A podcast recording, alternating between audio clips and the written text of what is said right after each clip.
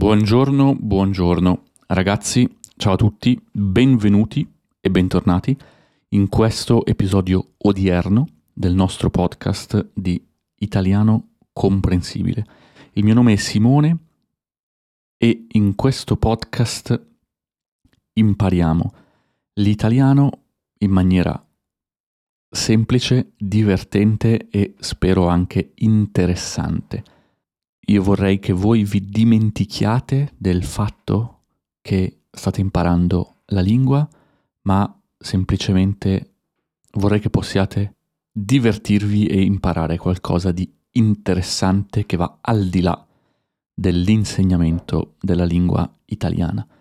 Oggi vorrei iniziare con un piccolo ringraziamento a Juan Manuel. Ciao Juan, come va? Che ci ascolta qui dall'Uruguay, da Montevideo e con cui mi sono incontrato l'altro giorno per bere un caffè, è stato gentilissimo e mi ha portato una buonissima bottiglia di vino locale dell'Uruguay e io onestamente non sapevo che uh, ci fosse una produzione locale anche di, di vino che devo dire che era molto buono e che è il Tanà. È stato bello anche fare due chiacchiere perché devo dire ho imparato e scoperto un po' di cose in più sull'Uruguay e sulla cultura, diciamo, dell'Uruguay in generale, ma di questo magari parleremo in uno dei prossimi episodi perché ho conosciuto diverse persone sono stato in diversi posti, vi racconterò tutto molto presto. Nell'episodio di oggi, invece, parliamo di alimentazione, no? Alimenti, quindi cose da mangiare. Uno dei miei obiettivi per questo 2022 è proprio quello di mangiare meglio, di mangiare in maniera più consapevole anche di sapere cosa mangio, cosa fa bene e cosa non fa bene, perché viaggiando molto come project manager, ma anche negli ultimi mesi, capita spesso che si trascura un po' quella che è l'alimentazione, ovvero che sei sempre in viaggio, quindi mangi fuori, mangi magari a mezzogiorno una cosa rapida, un panino, qualcosa del genere, la sera magari sei al ristorante o sei fuori con dei clienti e quindi cucini un po' meno e non hai esattamente il controllo totale diciamo, di quello che cucini e di quello che mangi.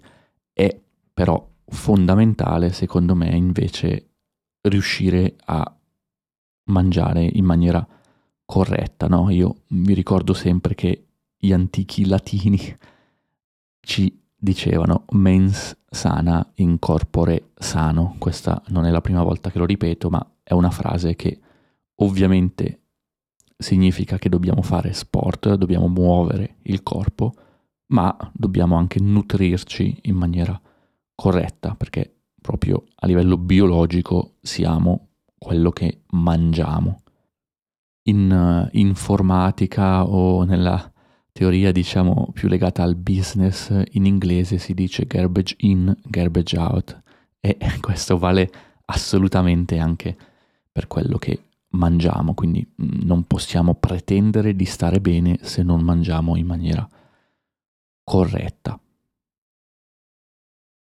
E negli ultimi anni sembra che stia diventando sempre più complicato capire come mangiare correttamente, no? Si parla di valori nutrizionali, si parla di proteine, carboidrati, di cento cose diverse, no? Mi ricordo forse quando ero piccolino si diceva mangia la verdura, mangia la frutta, no?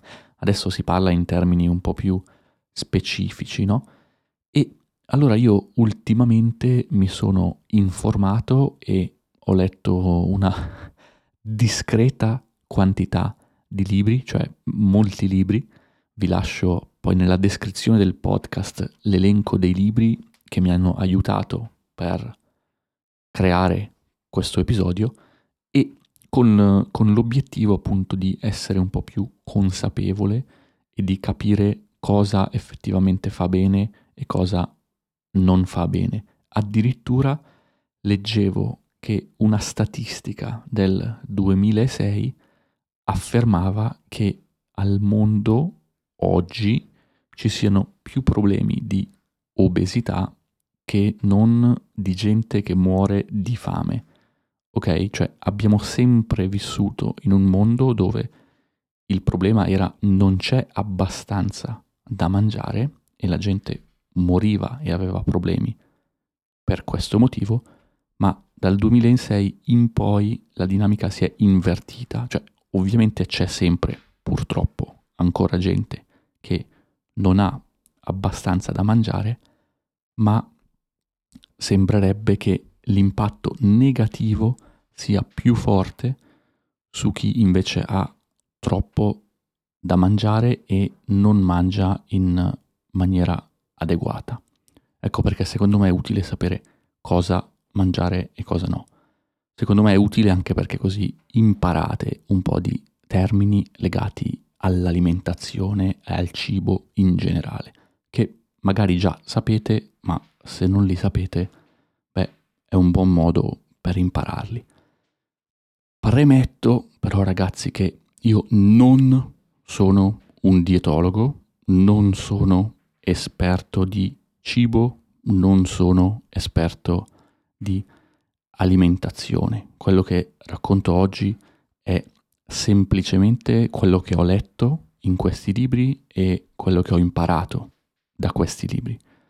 Non posso e non voglio dare consigli a nessuno, cioè se avete necessità particolari, se avete dei bisogni alimentari particolari, consultate il vostro medico, andate a parlare con il vostro medico, con il vostro dietologo, quindi non chiedete a Simone cosa mangiare. Quindi questo vuole semplicemente essere una piccola premessa perché ovviamente non sono un esperto e non posso dare consigli di nessun tipo.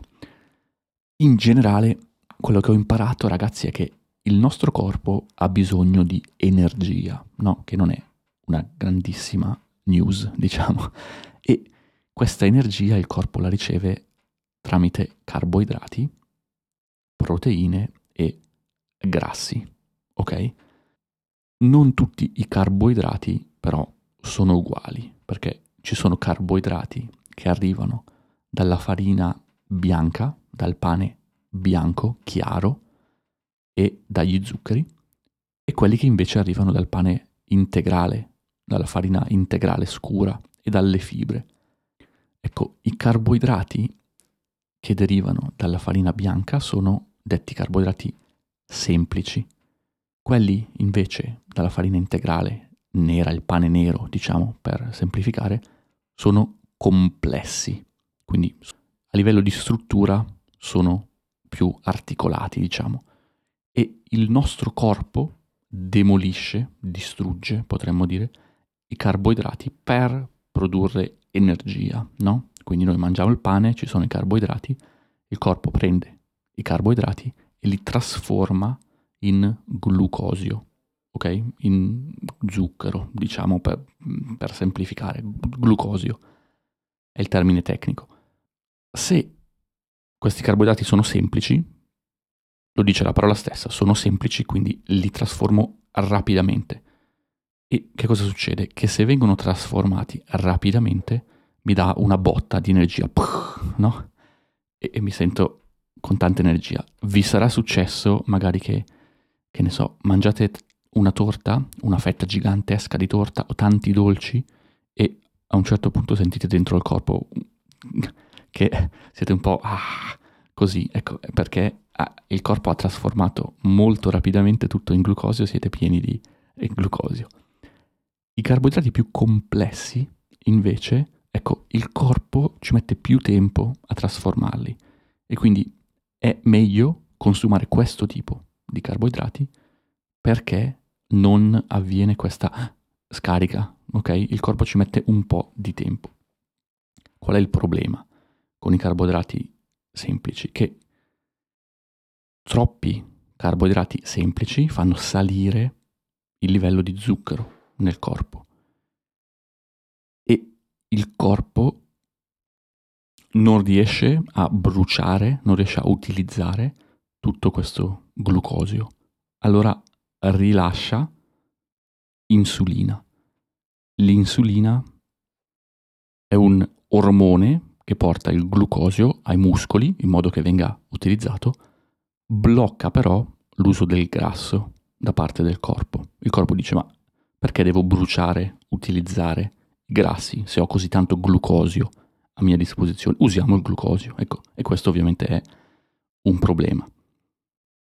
In generale poi se il corpo è stanco è più resistente all'insulina, quindi in sostanza se vogliamo mangiarci una fettazza di torta gigante o come fa Simone in Uruguay, due o tre alfajores, è meglio farlo di giorno che non la sera prima di andare a letto perché il corpo è più stanco, quindi è più difficile, possiamo dire per semplificare, assimilare questo tipo di cibo. E questo era quello che ho imparato un po' sui carboidrati in generale.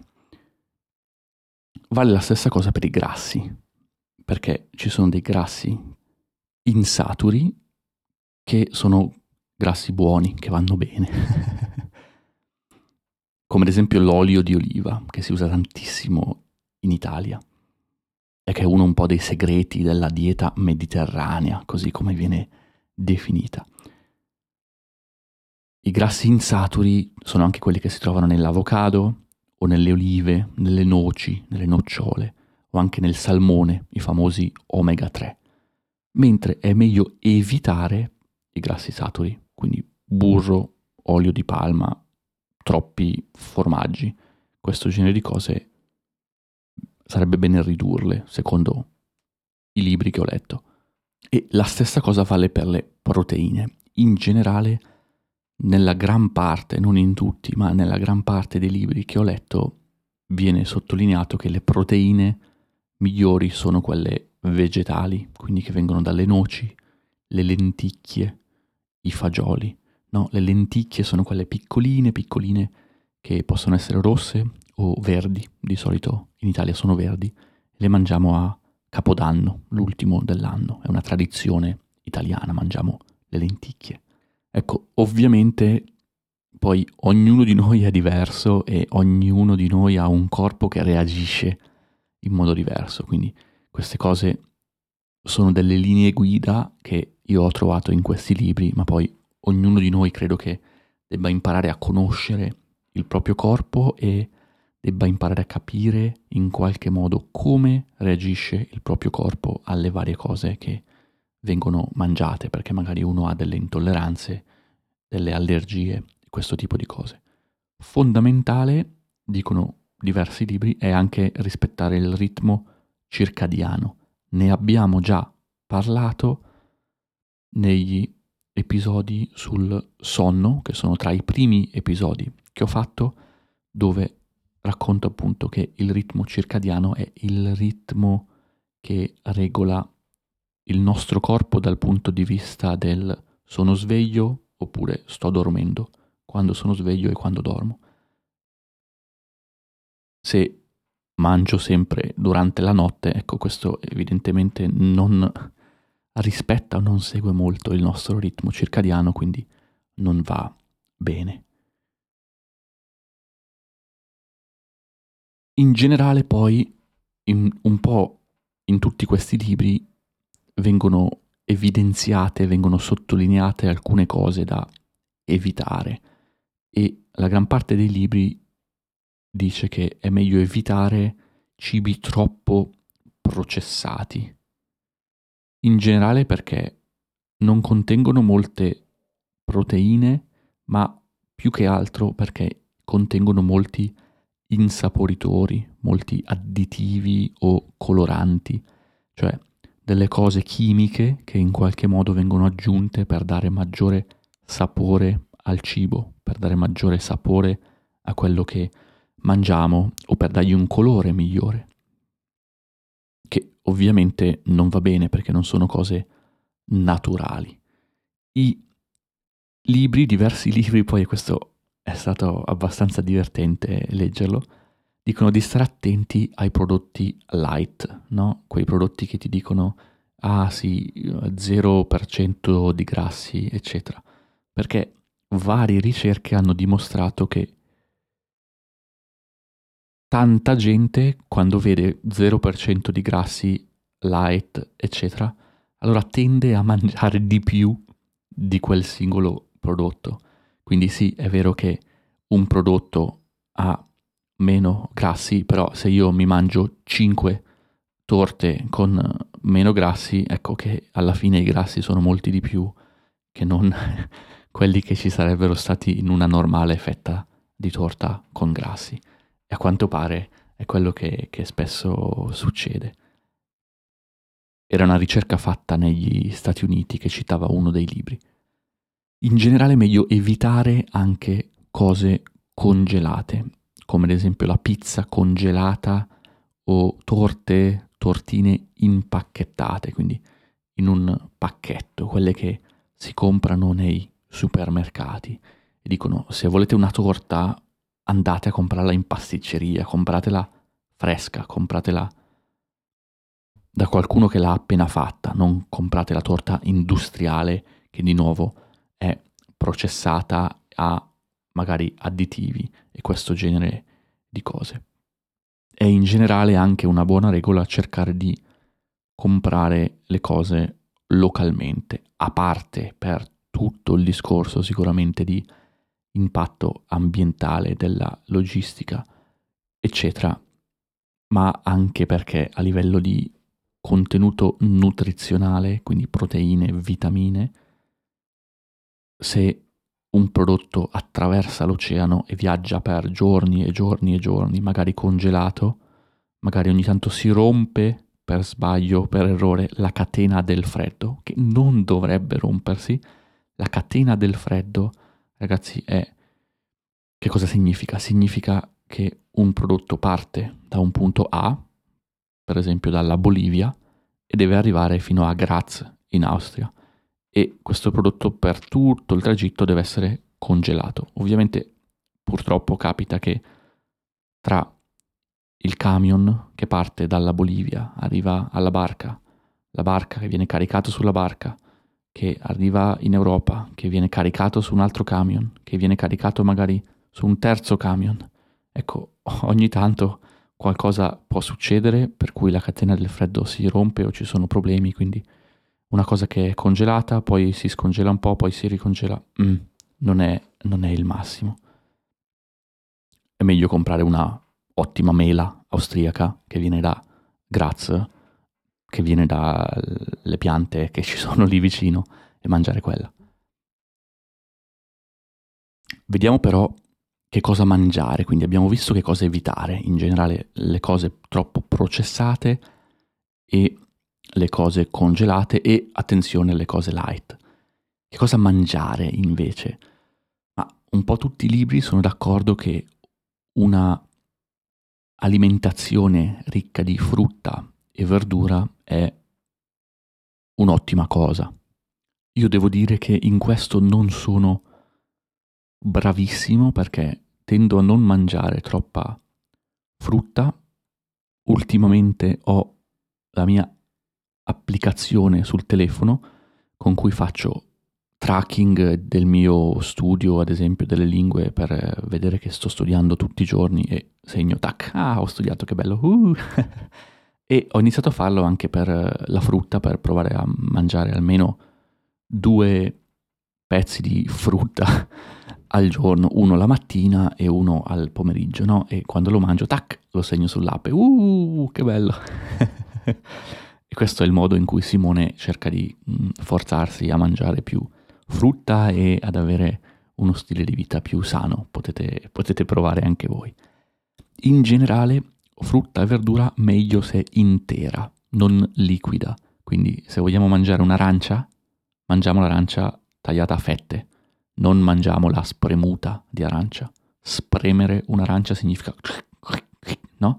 fare un succo. Cioè l'arancia faccio il succo, l'ho spremuta, quindi quel succo lì in italiano lo chiamiamo spremuta di arancia, perché il nostro corpo assorbe meglio le vitamine a quanto pare se la frutta è intera e non se è liquida.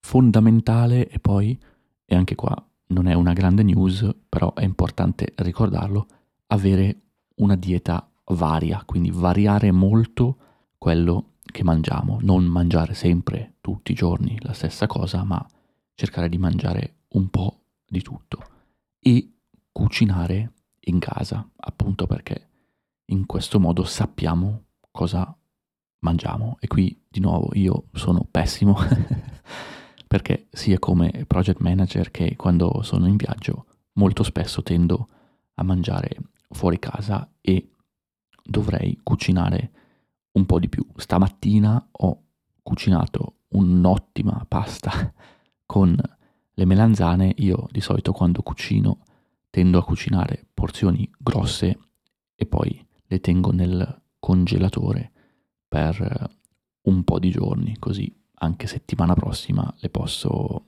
mangiare e sono cose che ho cucinato io in casa, sono cose fresche con le melanzane che ho comprato dal fruttivendolo qui vicino a casa, quindi so che cosa sto mangiando e non devo cucinare tutti i giorni perché sto sempre facendo mille milioni di cose, quindi non riuscirei a cucinare tutti i giorni. Una cosa che ho scoperto che invece non sapevo è che c'è un determinato tipo di cibo che aiuta il microbiota. Il microbiota è, diciamo, quell'insieme di germi, di virus, di batteri che ci sono nel nostro intestino e che sono fondamentali per un buon funzionamento del nostro organismo e anche per il sistema immunitario, per nutrire, per mantenere, diciamo, in forma questa fauna batterica, potremmo chiamarla tutto questo insieme di germi, virus e batteri, buoni, sono dei buoni batteri che ci sono nel nostro organismo, è bene mangiare tante fibre. Le fibre le troviamo nei legumi, quindi di nuovo le lenticchie o i fagioli, ma le troviamo anche nei cereali, nel sedano, nei finocchi, nei carciofi, nel radicchio, in tante cose, anche nelle carote. Ecco, ho detto tanti nomi di verdura adesso in italiano, magari se non conoscete tutti i tipi di verdura, tornate indietro e date un occhio. Se invece avete la trascrizione e fate parte del nostro programma membership, ci sarà la traduzione di queste parole, quindi potete leggere. In generale è anche bene evitare gli antibiotici. Perché? Beh, perché gli antibiotici di solito combattono i virus uccidendoli, però non distinguono tra i virus cattivi e i virus buoni, uccidono tutti. È per questo che di solito quando uno, se uno prende degli antibiotici, poi è bene prendere qualcosa che aiuti questa flora intestinale a ricostruirsi, a ricostituirsi, a rigenerarsi, potremmo dire. A nutrire tutti questi batteri aiuta molto anche il cibo fermentato, a, qua- a quanto pare, come ad esempio il kimchi coreano, che a me non piace molto onestamente, però mh, mm, sembrerebbe che appunto sia utile. Un'altra cosa in cui io sono pessimo invece ragazzi è fare colazione. Un po' in Italia in generale non abbiamo l'abitudine di fare una grossa colazione, però diversi libri consigliano di fare una colazione abbondante, una grande colazione. Perché? Beh, perché mi riempio di energia all'inizio della giornata e questa è un'ottima cosa perché poi ho energia per tutto il giorno e per affrontare la mia giornata. Se mangio tanto la sera, poi vado a letto, non dormo.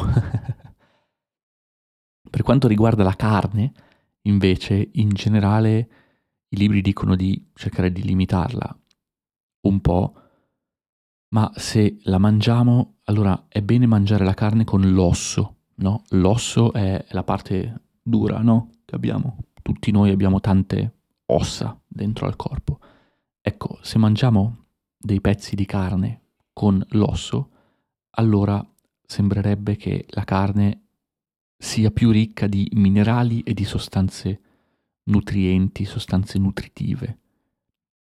Lo stesso vale con le parti interne degli organi, no? le parti interne come ad esempio il fegato, la milza che si mangia a Palermo, del panino buonissima ragazzi. Quindi queste cose possono aiutare, secondo i libri vari che, che ho letto. Mi sono chiesto anche che cosa fa bene al cervello, ragazzi, perché come voi sapete bene, Simone vuole sempre studiare qualche lingua, il cervello ai, deve funzionare bene.